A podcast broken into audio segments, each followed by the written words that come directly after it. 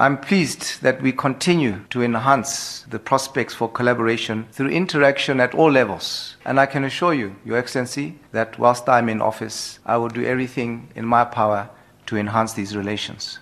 I would like to urge all our ministers and officials to ensure that our annual meetings achieve the desired outcomes. The people of Botswana and South Africa have entrusted their livelihoods to us, and I know you would agree, Your Excellency, that they deserve no less.